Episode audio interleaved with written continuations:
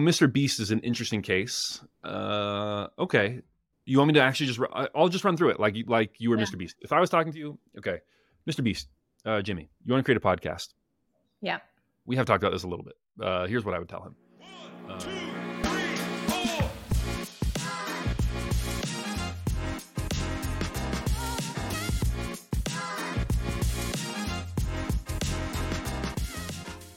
Hey, y'all, I've got a great episode for you today. I talk with Ben Wilson. He's the creator of How to Take Over the World podcast, the producer of My First Million, and the founder of PodRamp.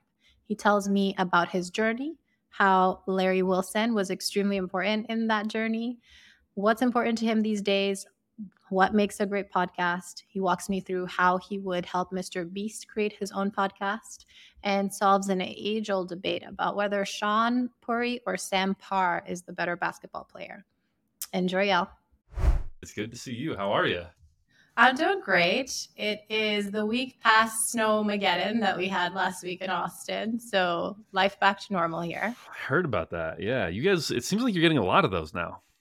Yeah, apparently we had one in 2020 and then we moved here in October of 2021 and then this year we live in an apartment so we were fine. Uh, they had this awesome Reddit, Austin Reddit was like the people in the apartments are like the aristocrats of Austin. They don't have to shovel. they, yeah, right. They have power. They're just great. Where were you guys before Austin? We were nomading, so we uh, lived in New York City, and then COVID happened, and New York is just not a fun place to be during COVID. Right. So we started nomading. We went to Europe, went to Marcin's from Poland.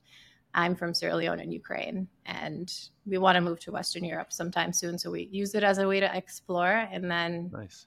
pass through Austin and just loved it and stayed. Very cool. Very cool. That and sounds fun.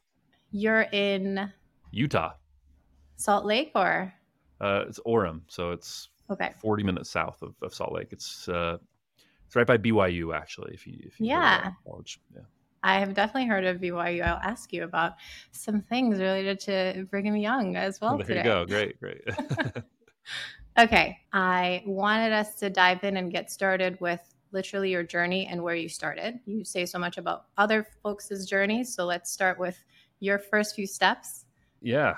Well, so there's always where where do I begin, right? Um I um I'm not someone I'm not one of those people who found their way early in life. I didn't know where I was going or what I was doing. In college, I studied economics and political science. Um, I guess you could say with like politics, I've kind of always been interested or attracted to the idea of power a little bit. Um, I went and worked for in a, a, management consulting firm after I graduated from college. I was fine. I did okay. I wouldn't say I was a great management consultant.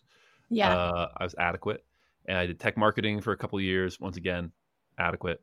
Uh, and then I started a podcast in uh, in my spare time, and it started doing well.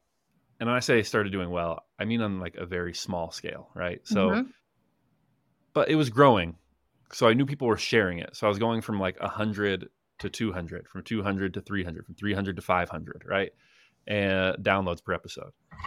And so I could tell. And the other thing that was big to me is I had people even with that small of an audience, telling me your podcast is my favorite podcast, literally my favorite podcast. And I thought, okay, well, if there's some people who like it that much, then there's got to be some future to it, right?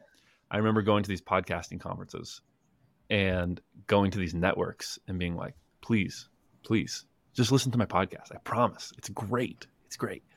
And uh, these people saying, how many downloads does it get? I was like, ah, 250 downloads per episode and them just saying, you know, no. And now, kind of being in that position, I I can't blame them too much. Um, but it's it's grown since then, yeah. and then you know a, a, couple people picked it up and championed it. Sam Parr, who's on my first million, Mr. Beast, yeah. um, and so now it's it's grown a lot bigger than that. And um, yeah, what I do and we've got so much further to go if we look at the journey and, and where you're going. So that's a great overview of you, Ben. Thank you for that. I'm gonna bring you even further back to kind of where how what your experience growing up was. So I know that you're a Latter day Saint. You've got three siblings, son of Larry and Linda.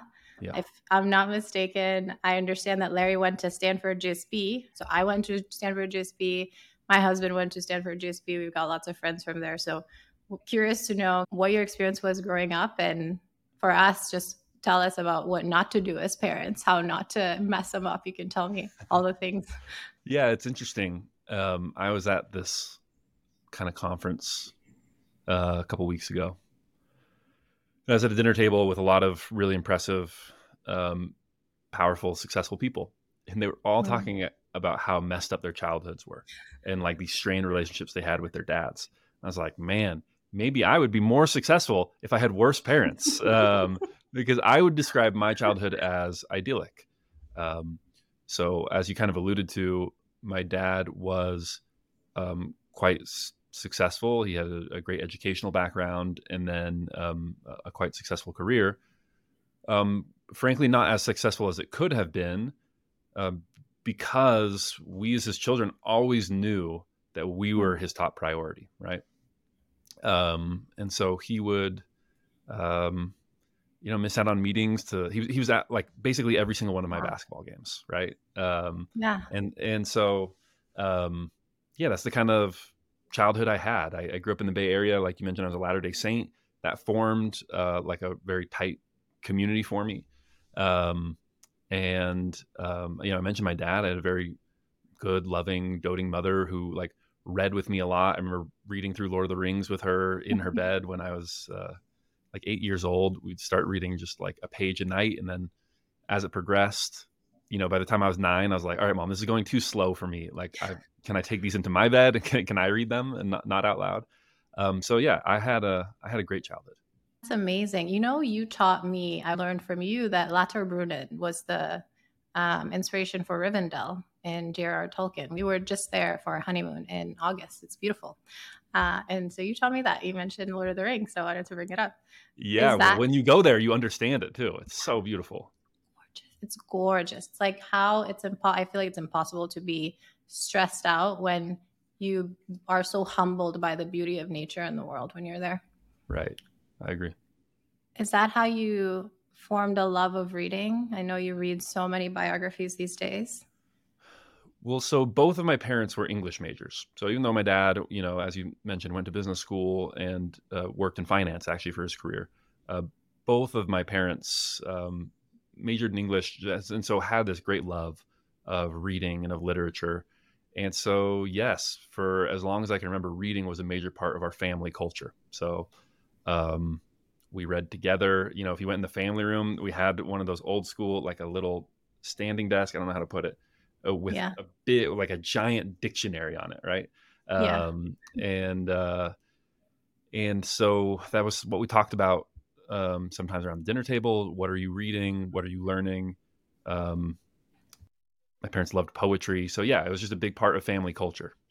Yeah, I remember also growing up. I grew up in Sierra Leone and we didn't have TV, for instance. And so I'd just read all the time and just devour all of these books.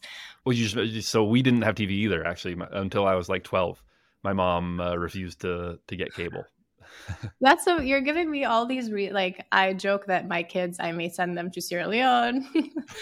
you're giving me all these reasons, honey. We're gonna cancel all the meetings. We're gonna be great parents. That's how you raise uh, wonderful, down to earth kids. So I have it on tape and recorded. That'll be my what I tell my kids. There you go.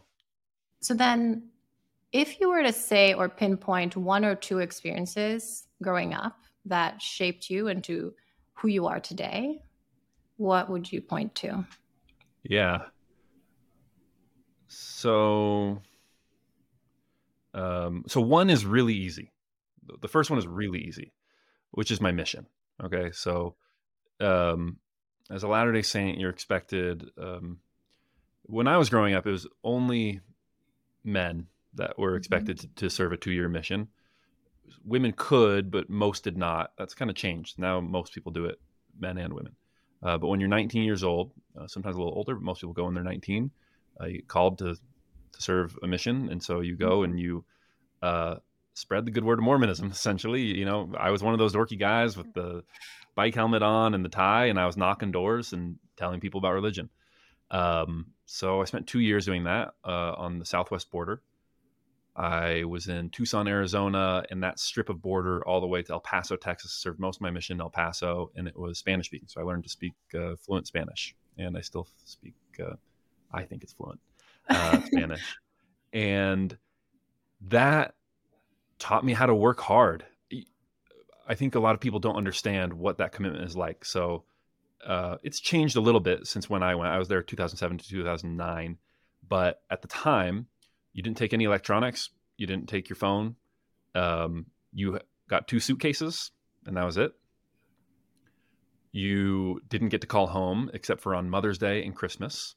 You got to send one email home uh, per week. Wow, and I didn't realize letters. that. Yeah, so I'd go, I'd check email for an hour. For an hour, I could read through emails to see Oh, what people were telling me from home. That's Um, actually quite healthy, but with the taking time off from electronics, but still, that's less than I expected. One of the things that this environment creates, I'm actually a little sad that they've changed it now. But one of the things it creates is, you know, when I grew up, I was Larry Wilson's son. I was Brig Wilson's little brother, right? My brother was like an all star in three sports. And so when I got on the basketball team, people already had expectations of me. Um, and then you're in this environment where you could be a farm kid from Idaho, which I did. I had companions. So on a mission, you have companions, right? You're never alone. You live with this other person and you go around, you knock doors with them, you're always with them. And if you're a farm kid from Idaho, as one of my companions, or I had a, um, a little Mexican kid from from Fresno uh, who was my companion. I say little because he literally he was like five two and I'm six four, and people would when they talk to us they're like, "We've seen you around, the little Mexican guy, the big tall white guy." They thought it was funny, um, but like it didn't matter, right? Didn't matter that if your dad had money, if your parents had money, if your parents didn't have money, didn't matter if you came from a broken home, from a good home. It's like this chance to be totally equal, blank slate, and do this really hard thing. I mean, it's so mentally draining, difficult to knock doors. 99.9% of people tell you, no, I have no interest whatsoever in what you guys are talking about. Yeah. But just that environment of you, you learn a lot about yourself uh, when you're given a difficult task like that. And I learned to work hard and I learned uh, what I was capable of and had my first real leadership roles in life. So that was very transformative for me. Yeah. Also, sales. That's literally a 101 on sales and rejection and how to communicate a vision and all of those, which are really important skills. I remember uh, I worked for a campaign when I got home, and we had this canvassing operation. So we're going to go out and knock doors and give out flyers about, you know, here's our candidate. And so I'm with all these volunteers, and these are all professional, um, professionals, people who do this. Yeah. And I go and I knock the first door and say, "Hey, my name is Ben Wilson. I'm here with this candidate. His name's David Harmer, and we're." And anyways, it was very easy for me honestly politics is hard but it's not as hard as religion. And uh, people just looked at me like an, i was an alien. They were like how, how did you do that so fluidly and so easy? Um, and it's really you know you, you can it's not sales right? It, it's Yeah. not sales but you but it does teach you something about sales um, Mhm. when, when you're doing that. How to position yourself, I imagine. how to talk to people how to how to go from zero to a relationship with someone in a very short amount of time. Yeah Yeah, that's very character building. Did you want to talk about a second one? the first thing that jumped to mind was um, a funny experience. I don't know why I thought of this actually. I haven't thought about this in a long time. But I was in uh, a basketball tournament my senior year, and we made a, a good run in this basketball tournament. We went late into the tournament. We are going to make it. To, I think it was to the finals. And uh, I also I played piano growing up. Mhm. And so the championship of this tournament was going to fall on the same day as my senior recital of like these Oh. pieces I had been working on for a very long time, right? Yeah. Pr- pretty complex piano stuff. Um, and so both these things were kind of the culmination of uh, of a lot of hard work and something I was excited for in, on both accounts. So I go to my coach and I say, Coach, I just I don't know what to do, man. I just I'm so sorry, but like I have this recital and it's on the same day as the championship and I, I can't do both. And and he just stops me he's like, Wilson, what is this? Like, wh- wh- what is this? I'm so sad. Like, I'm sorry. These two things fell on the same day. Tell me what you're gonna do. Okay. I think you should play in the basketball game. but it's not gonna be the end of my life if you have to go do this other thing. But whatever Mm. you do, don't come to me like this. Like, just tell me what you're gonna do. Grow up. And that was also really important for me. Of just, okay, I got to take responsibility for my actions. Um, before I had just, I guess, kind of been going with the flow, right? And like, Yeah. you sign up for the program, you sign up for the team, and you do what the coach tells you. And all of a sudden, for the first time, I was in a spot where I couldn't just do what other people told me. I had to make a, a real choice, and it meant a lot to me. My coach, Bill Powers, thanks, Coach Powers, uh, Yeah. telling, teaching me to take responsibility. There's always that moment where you wake up and realize, oh, I'm actually living for myself. I'm in charge and in control of my life destiny, per se. And my choices mean a lot and taking ownership for them. Totally.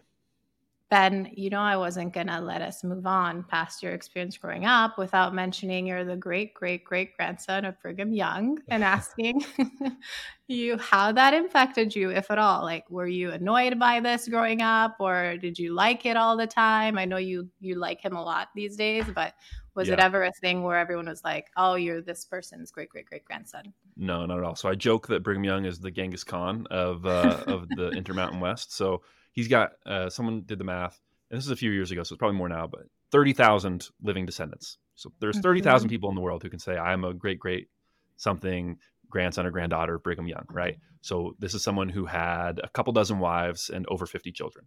Fifty, actually, maybe it's forty nine children.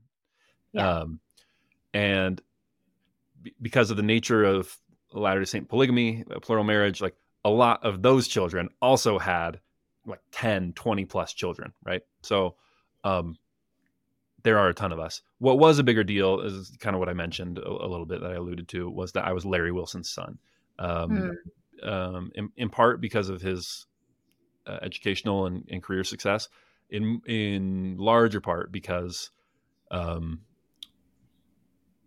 in uh, in the Mormon faith in the Latter Day in the Church of Jesus Christ of Latter Day Saints, um, except for at the very top, we don't have professional clergy. All your local churches are run by volunteers, and so um, in the town where I grew up, which was Danville, he was sort of the head of the church, and so um, everyone in the Latter Day Saint community knew knew him and knew my family. And family is sounds really important to you even to this day, obviously. Yeah, yeah, I'm very close with my siblings and with my parents. Amazing. Okay, so let's talk a bit more about Ben today. So today you obviously are the creator and host of How to Take Over the World. You're also the producer of My First Million podcast. You are the founder of uh, yes, someone's coming in. Is this a daughter? Yeah, that is my daughter. Uh, hang on, just one second. I'm sorry. No worries. Okay, it sounds like uh, her mo- her mother just came and retrieved her. And you're a dad to 3 I'm a dad. I'm a dad of You're- three. Uh, We have Claire and the twins. Do we are we saying what the twins' names are? George and Caroline are their names. Yep. My goodness adorable. Um so so yeah and and you're doing the podcast. You just you also launched PodRamp which is helping folks start their own podcast. Um you alluded to at the beginning about how you became like a podcaster that you wanted to try how to take over the world. The growth was slow initially and then i know that sam gave you a shout out but really how did it start for you? Were you excited about talking about biographies? Like, how did the inception happen for you? Essentially, the way the inception happened was I had some extra time on my hands. Uh, the company I was working for had just been acquired, and so I started reading because that's what I do. And I was reading a biography of Napoleon, and it got me really juiced, it got me really excited. And I thought to myself, I mean, there's kind of two, you know, now it's been five years, so I have trouble remembering what happened in what order, but there's kind of two inciting events for it. One was reading this biography of Napoleon and thinking, I would like to get more out of this um, and remember everything that I have learned from this biography. And so I want to create something. So I didn't know if it'd be a blog post or a YouTube video or a podcast, but I happened to have all this great audio equipment sitting around because a friend of mine, his dad had been in radio and he said, You have a great voice. And he gave me his equipment. so I had this That's equipment sitting around. So I thought, I'll make a podcast.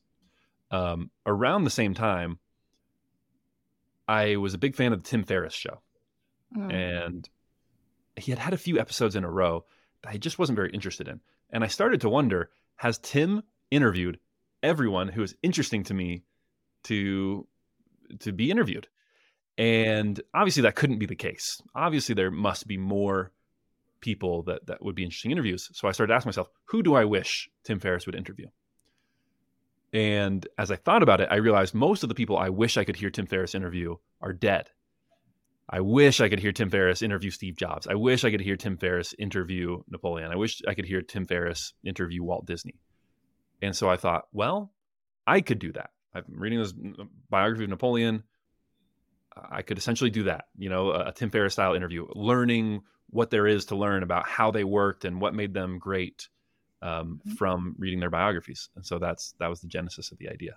And you're so spot on there. Like we've talked about how you feel like the biography space is really underserved, like this need for zeal uh, from the Greek word zealous. At least for me, it's always so fascinating to think about, for instance, what would it be like to speak to my grandma, like who's no longer with us, and understand like how her decisions came about, etc. And you do just that, like with famous, great, great folks. Uh, one thing I love about what you do, Ben, and why I think you're so successful is you're so entertaining on the podcast. Like history lessons are famous for being boring. And to me, so many podcasts, so many history podcasts are just a snooze fest. You can ask Marcin, I fall asleep to them. And with you, I just feel hooked by the way you deliver. Um, so super important and curious I know it's like easier. It, it's like it's not a thing where there's a precise formula, but how do you think about the way you deliver to be entertaining on the podcast? Yeah. So a little bit there is a formula in that. The way I think about it is this I think podcasts or any sort of great m- media, whether that be a, a, podcast or a movie, a TV mm-hmm. show, is a series of great moments. And so I actually don't worry that much about the filler in between.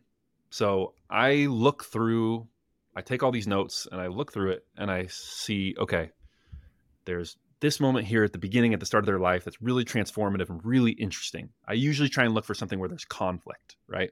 A clear, there's clear stakes, there's clear, if this doesn't happen, something bad is going to happen and I try and draw maybe an analogy around it to make, help people understand it. I say, okay, that's one moment. So I'm really going to focus on making that spectacular and driving it through in, into someone's brain.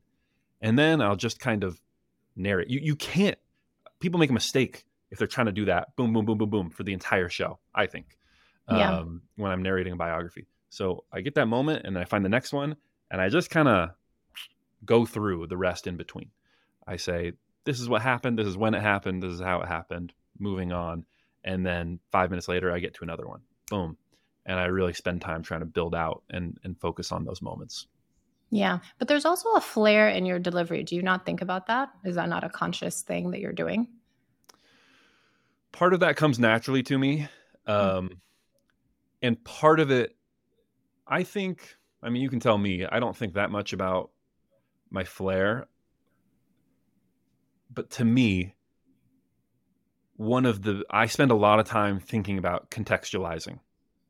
So yeah, I can't tell you how many times I listen to an audiobook and I'm like pretty I'm not like dumb. I, I don't think I'm that dumb. And I can't tell you how many times I'm listening to a podcast or an audiobook and I think to myself, oh, hold on. Who was that again? What are we talking about? And I just so many shows lose me and again, I, I, don't think I'm the stupidest person in the world. I don't think I'm mm-hmm. alone in that, right? So I really think about, okay, if you don't need to know a person's name, I'm not going to tell you their name. This is just the guy who did X, right? If you yeah. do need to know someone's name, I'm going to tell it to you three or four times in the first minute. And I, the second time I mention it, after that first minute, I'm going to tell you, you know, person X, who, if you'll remember, was the person who did Y, and I'm going to bring it back to you and I'm going to put everything in terms that you can understand. So uh, I'm going to make an analogy that is going to bring it into real life for you. So I do think about that a lot about how to contextualize it and and make it make sense for people. Totally. And making the listener not feel like an idiot or feel like, oh, what is this that I don't know? Or like I have to catch up. I do appreciate the context setting of in this period in the US, for instance, this is what folks were doing and this was unusual because it wasn't like everyone else um, Yeah, but but again, I will call out you do have flair in your delivery, in your tone and your pacing, and your daughters are very lucky. They'll be they'll be getting lots of bedtime story reading, I'm sure, which will be fun. Thank you. I appreciate that. translating that to other podcasts, just given your time spent with MFM, like PodRamp, etc. How do you think about what makes other podcasts entertaining? What should folks be focused on? I think um so there are a few ways to to think about it. Uh what makes a podcast entertaining. Um I have a few different frameworks I I use. Um although I usually think I'm usually thinking about how to position it to make it uh just good, just great. I think the mistake some people make though to, to your question is they think they can make a great podcast that's not entertaining, if that makes sense. They think, um, I'm just gonna make it so chock full of information and so valuable to them that it, that it doesn't matter, right? That people will be there just for the information. And it's like, no, sorry, that doesn't work. That doesn't happen. Everything has to entertain, especially in today's media landscape, right? So Um, saturated. Yeah, it's a yeah. fight for attention. Totally, totally. So I, I don't think there really is such a thing these days as great media that doesn't entertain. The closest thing you can find is Andrew Huberman, who really does have pretty dry delivery style uh, and breakdown of the facts. Um, if I were talking to Andrew Huberman, I would tell him his show could do better. I know it's like one of the top shows in the world, but I think it could do even better if he if he made it more entertaining. But, but that's all right.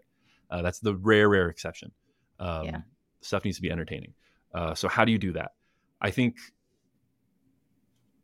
you uh, the easy answer is um, you need to show people things that they've never seen before. And so there are a few different dimensions along which your podcast can be unique. Um, one of those is the content. So you're just talking about something that's totally new to them that they've never heard about before. Uh, that's one way. Or you're telling it in a way that they have never heard it told. Um, whether that you can do that with sound design with great production um, but there's a there's a few different ways to do it. You can do it longer, you can do it short. You can do Joe Rogan, you can do a three hours, so it's super in depth. You can do it short in five minutes, so that oh, I'm getting the gist and just exactly what I need in a very short amount of time. You, you can do it that way and, and give people something they've never heard before. You can do it for a completely new audience, so people think, "Wow, I have never heard someone speaking to someone exactly like me." Um, Yeah.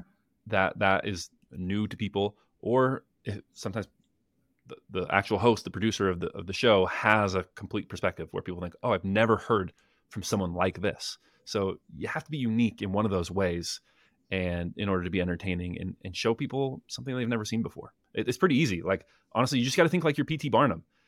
Think about steve jobs and this is someone who you know in uh, in some of his product reveals literally literally had his his Mac sitting under a, a curtain like a magician, right? Oh my gosh. Pulls off the cloth to to show you uh, what he's got, and that's what you kind of have to have that attitude of like I'm P.T. Barnum, I'm Steve Jobs, I'm Walt Disney. I just want to pull back the curtain and show someone something they have never seen or heard before.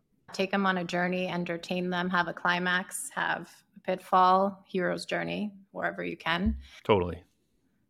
Beautiful. I, that, that's it's funny you bring that up. That is one of the other things that um, people don't understand conflict well Mm. enough. And what do I mean by that? Just point out both sides of an argument. I do that all the time, and that's something you don't hear enough in podcasting. So, um, so I'll be talking about this decision that Brigham Young made, and instead of just explaining why he did it, I will say, "No, th- this is what he was thinking." Now, here's why that's a completely insane idea. This is here's why that exact he shouldn't have done that. Here's why he should have done the opposite. But here's why he decided to do it instead. So that now instead of just going, okay, Brigham Young did X, then he did Y, you go, oh, Brigham Young was agonizing over this choice. Here's what he had to choose between. Um, and so that creates tension, and tension is one of the most important um, and least understood aspects of great storytelling. Yeah, the feeling like you're hanging on every word and wanting to find out what happens next, and then what, and then what. Which you Right. do well. Um, okay, so then speaking of how to take over the world, you've kind of talked about how your assessment of what makes folks great is they're one addicted so they're working so much on one thing like for instance edison they're maybe not even eating just not even sleeping just because they're in flow and losing track of time second they're hyper focused meaning they're keeping the main thing the main thing and kind of with every startup for instance we know that you got to focus on your one metric and make sure you're moving the needle on that one. And then third, that they, what we talked about with your mission experience, which is being able to convince folks or just bring folks along for the ride. So tell them about a vision, share it with them, have them be as motivated about it, even more so than you are. What I wanted to talk about is you've analyzed all these great people. You've also met all these great people. You talked about Mr. Beast, etc. And who is the person that you look up to right now? And you can't say Brigham Young. yeah, I always say the person that I'm studying right now, right? So, um, but I that that's fine. I won't say Brigham Young then. And um, the answer is uh, the answer is Walt Disney. Um, yes. That's just that's who I am, honestly. But say more about that. Why are you like him? So I think one thing. Um so there was this moment in my life when um, Sam Parr discovered my podcast, and I was working doing something else, right? And I was doing podcast production, but not in a way that I loved because I was making all these corporate shows for uh, big Fortune 500 companies. And uh, Sam shares the podcast, and my listeners skyrocket. All of a sudden, I'm getting all this attention, I'm getting all these downloads, and um, I don't I don't think I actually started crying, but I almost started crying. I just got really mm-hmm. emotional. And uh, my wife goes, "What's up?" And I say, "I just I didn't know if I was going to be able to do the thing I love for a living, and now I know I can." It's a huge yeah. moment for me. I had a similar feeling when reading about Walt Disney, which is you read about some of these people, and they're all these type A, alpha, take command, natural leaders, right?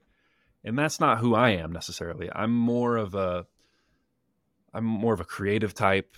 Um, uh, I'm more of an entertainer, uh, hmm. and so you, to read about him and go, oh, this is someone who couldn't manage his own company, so had to bring his own brother to do it. Like that's what I'm going to have to do with with my companies, right? Um, to to realize, oh yeah, this is someone who like um, really had to stay focused on the creative because operationally he was just kind of a mess. Uh, hmm. That's probably where where I'll succeed as well. And so to just realize that there is a map, there's a blueprint for how to do this. That I can do it. That I can be successful in the way that I want to be. Um, meant a lot to me, and so that yeah. that's why I relate to him a lot. It's a really powerful feeling to be seen. Totally, yeah. Um, and you you can feel that right sometimes that's one of the great things about biography is not only do you feel seen um, but you feel seen and then you can kind of project yourself forward a little bit right it gives you a, a roadmap uh, yeah. which which is so helpful yeah like someone else like me did it and i 1000% can too it's such a yeah. powerful thing right. i love that for me I, I hope to do that with I think if we spend enough time with anyone, you can find one thing that you love about them. It's, it's possible to love any human. And I hope that we can love more and bring more togetherness in this polarized world. Um, but yeah, I wanted to ask you as well, Ben, on that first thing that makes folks great it, this addiction, right? This working all the time. I personally feel like the next level of conquering the world is about also conquering ourselves and being able to live to the things that are important to us. So, for instance, family, maybe being able to take care of ourselves, our bodies, uh, having a better balance. Is there anyone you've studied that was able to strike a balance and be great? Um, yes. The, the, the, honestly, the the easy answer is all of them when they got old. you know, um, um, I think that's that's something they you know, out. there, there are phases of life, right? And I think I can't think of a single person who was great who in their 20s was living a balanced life. I can think of a mm-hmm. half dozen who were living a balanced life by their 40s or their 50s. And so I think that's important to recognize is where are you in life? Are you in the phase of life where you're young and you can, and you should grind? Or are you in the phase of life where you're going to have major regrets because you're going to miss your children growing up? Um, and it's okay to say, not now. You know, it's okay to, to say, this is a priority for me. Um, you know, fitness is a priority to me, and you that's not something that you should let go too long, right? But there, there, you can say not not this year, right? Um, and uh, you can do that with kind of everything in life. So, so recognizing the seasons of life, I think, is helpful. Totally. Uh, we'll have to get Larry Wilson on to tell us about how he did it all. He'd be a much better interview than me. okay, let's talk about PodRamp. I'm so excited for you for this project. You founded it, you're CEO. I'm excited to see it grow. And what you're doing is helping folks who have a following that want to build a podcast do just that. You know the science of what makes a good podcast, obviously, with how to take over the world in My First Million. Um, where I want to go with this is famously, folks who work at very successful companies that are early on tend to leave to start their own very successful companies. Like you have various examples of this. You have PayPal Mafia, Facebook Mafia. So, to you, Ben, having this insight into My First Million and how to take over the world, what unfair advantages do you feel like you have from watching these journeys and taking a part in them? Well, uh, I've got a number. I um, I often feel that I, what I'm doing is unfair one is just the exposure, right? Just being involved with the project of my first million opens a lot of doors, which is really mm-hmm. great for me. Uh, the other thing is, you know, you asked about entertaining uh, earlier, and I get the opportunity to watch master entertainers every single day. Yeah. So, on a micro level, there are just certain tips and tricks that I'm learning from Sam and Shaan every single day uh, that are really helpful to me. Every single way that they approach hosting a podcast is something that I'm filing away in my brain and hopefully going to be able to use to, to help hosts of my shows uh, be better hosts. I have to ask, what's one one micro filing that you can share with us? Here's a good one. We did this thing called Camp MFM where we got a bunch of people together and had like a basketball camp. So we were in Cameron Indoor Stadium, which is Duke Stadium, and Mr. Beast is there and Shaan, who's the host of My First Million and they're at half court, and um, Shaan says to Mr. Beast, "I'll bet you ten thousand dollars I can make this sh- shot before you can, half court shot." so they go and they start shooting half court shots. Shaan makes it first, so Shaan wins ten thousand dollars from Mr. Beast. Wow! They, we started filming it. Before we film it, Shaan goes and does his best Mr. Beast impression. He turns to the camera and says, uh, "I'm gonna." Mr. Beast and I are going to shoot half court shots, and the first one to make it gets ten thousand dollars. You know, like totally hamming it up, doing Mr. Beast. Okay, it actually goes viral. Like it actually, it actually does super well on uh, on Reels and on YouTube Shorts. And I'm looking at that and I'm going, huh.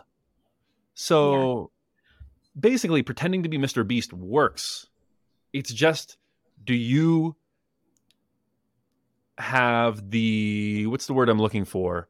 The shamelessness to do it. Like, yeah. do you have the willingness to embarrass yourself? Because if it doesn't go well, it does look embarrassing to like look into the camera. I'm going to shoot this shot. Okay. Um, do you have the shamelessness? Like, are you willing to be absolutely shameless and just do the thing that you know will get the attention? If you do, it's frankly, it's going to do well.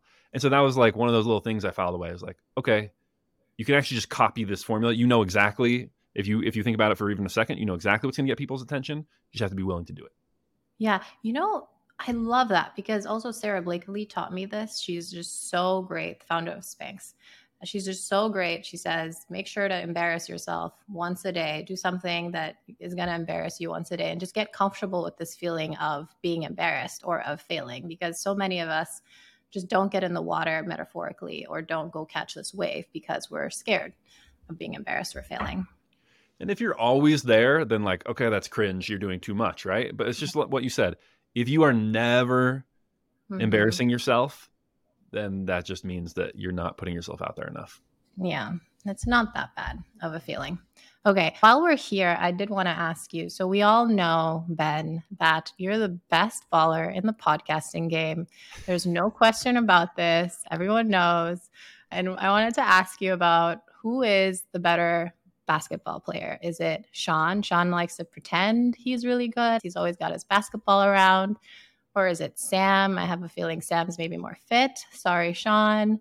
Um, but what's your take? What's your verdict? What's the inside scoop? Okay, so Shaan is obviously the better basketball player. Really? Sam is obviously the better athlete. So here you go. Turn on your TikTok camera. Turn on. Get ready to clip this for for Twitter. Okay. I want the world to know. I want the world to Let's know this. Okay. Shaan Puri gets on My First Million, and every single day is like, I'm the doughboy. I'm like, all I do is drink soda and eat snacks all day. He talks like this all the time. So I show up to Camp MFM. I'm expecting this guy who's, I don't know, like maybe borderline obese and like can't move. Shaan Puri is like a pretty good athlete. It was like, it was probably the, the, the fourth or fifth best person. Honestly, like if I was picking, might have picked him like second or third. Really good basketball player, moves well, great hands, great coordination, um, is like quick, is like very uh, very agile and just like good at making quick moves. Shaan's like a, a pretty good athlete. People don't realize that. So there you go. There we go. I did not expect that, Ben. He'll have to pay you 20 bucks afterward. Yeah, yeah, there you go. This was yes. This brought to you by uh, Shaan Puri. Um, there was a game where he just I was on his team actually, and my I blew out my back, and so I couldn't move anymore. It was one of the last games we played. And Shaan took over. He scored like 12 points in a row and won the game. Uh, he's very capable of doing that. So wow. now you know. Now we know. You heard it here first. Yeah. Okay. And so you were telling me about your advantages, your unfair advantages of exposure into MFM and the doors opening. And learning all this stuff that I uh, that I learned from them every single day. Um, and then the other thing is it just opens doors to learn from other people too, right? Yeah. Um, yeah. There are a lot of people who I can just say, "Hey, can can we talk?" And uh, since I'm the producer of My First Million, they'll say yes, and I get to pick their brains about what what they're doing to make great content. So I get to learn from a lot of different people, luckily. Yeah, incredible. Famously, also, Mr. Beast called you, asked you about how can I be great? If Mr. Beast were to call you now and ask you about how to build a podcast given PodRamp, what would you tell him? Um, so Mr. Beast is an interesting case. Uh, okay, you want me to actually just?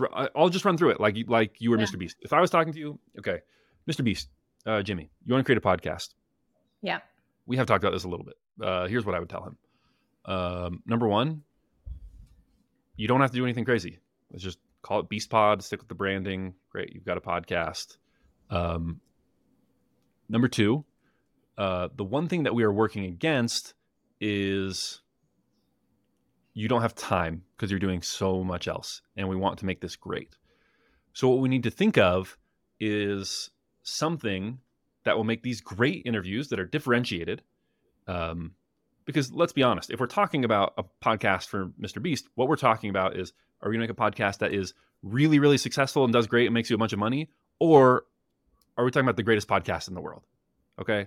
Those are really the only two options for him really successful or the best in the world. And what we want to make is the best podcast in the world. So, what we're working against is the fact that you're not Joe Rogan.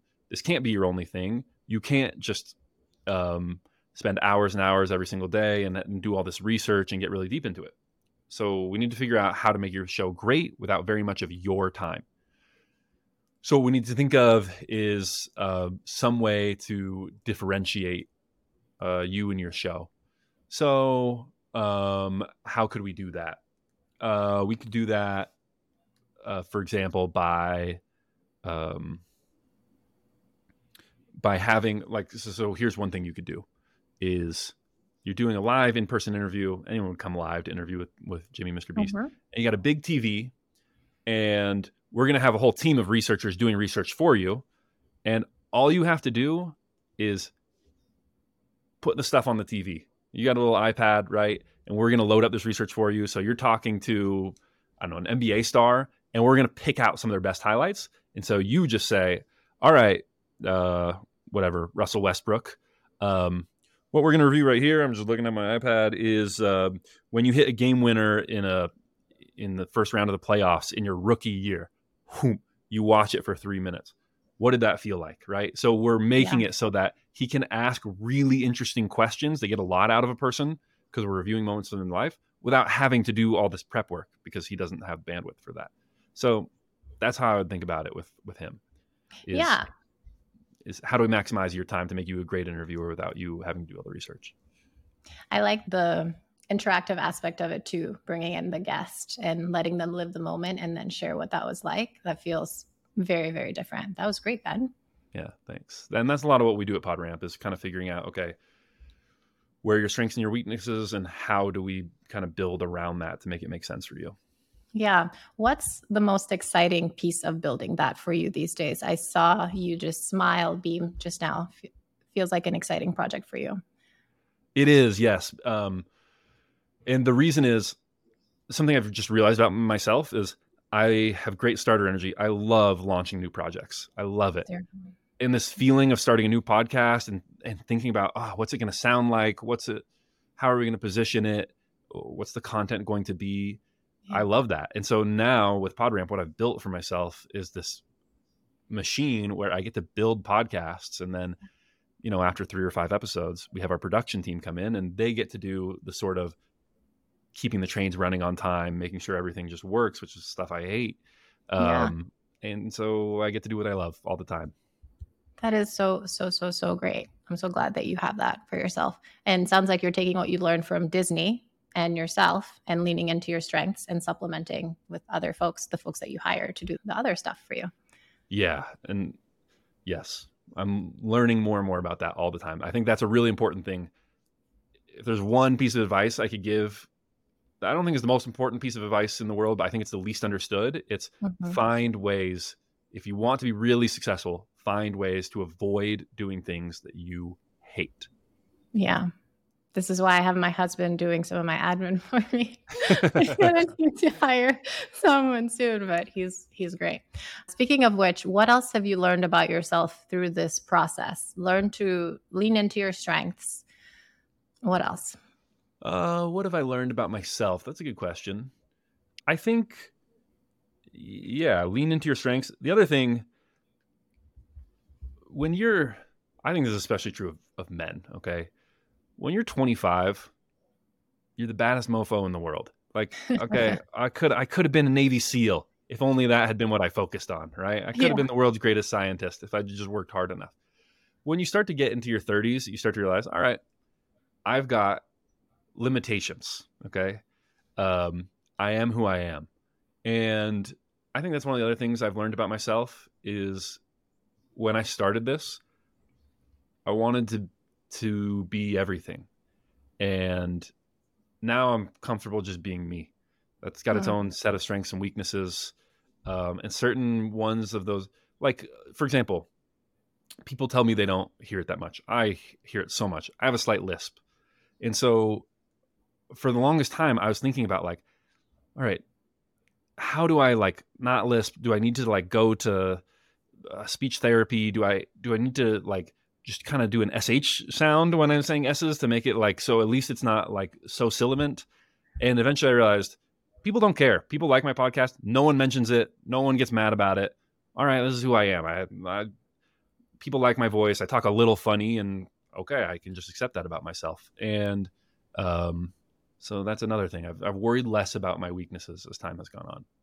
Yeah. Honestly, it gives you character, Ben. It differentiates you from all the other radio voices out there. Um, I love this quote about be you because you're going to be the best you you can be, and you're not going to be able to compete with other people. So lean into who you are. Totally. I agree with that 100%. And speaking of understanding and being humbled by our limitations these days. What is important to you these days, Ben? Um, what is important to me? I think, you know, it's interesting. The more children I have, the less concerned I am. Uh, okay, let me phrase this differently. I think people would think that as I get further into my career, as I get older, I would be more interested in my family and less interested in the outside world. Um, whereas the opposite has been the case. Not that I'm less interested in my family, but I think what I'm realizing is, uh, and this is just, I'm a weirdo. This is just how I think about things, but I think the world is like pretty sick these days, and in a good um, way or a bad way? in a bad way. Like they're they're um, you know you look at like certain things like um, like the obesity rate that's going up, right? Like or just Yeah. our environment. It's more difficult than ever to not be physically polluted by some of these environmental toxins. You look at um, rates of anxiety and depression amongst young people and Mhm. um, how those trends are going, right?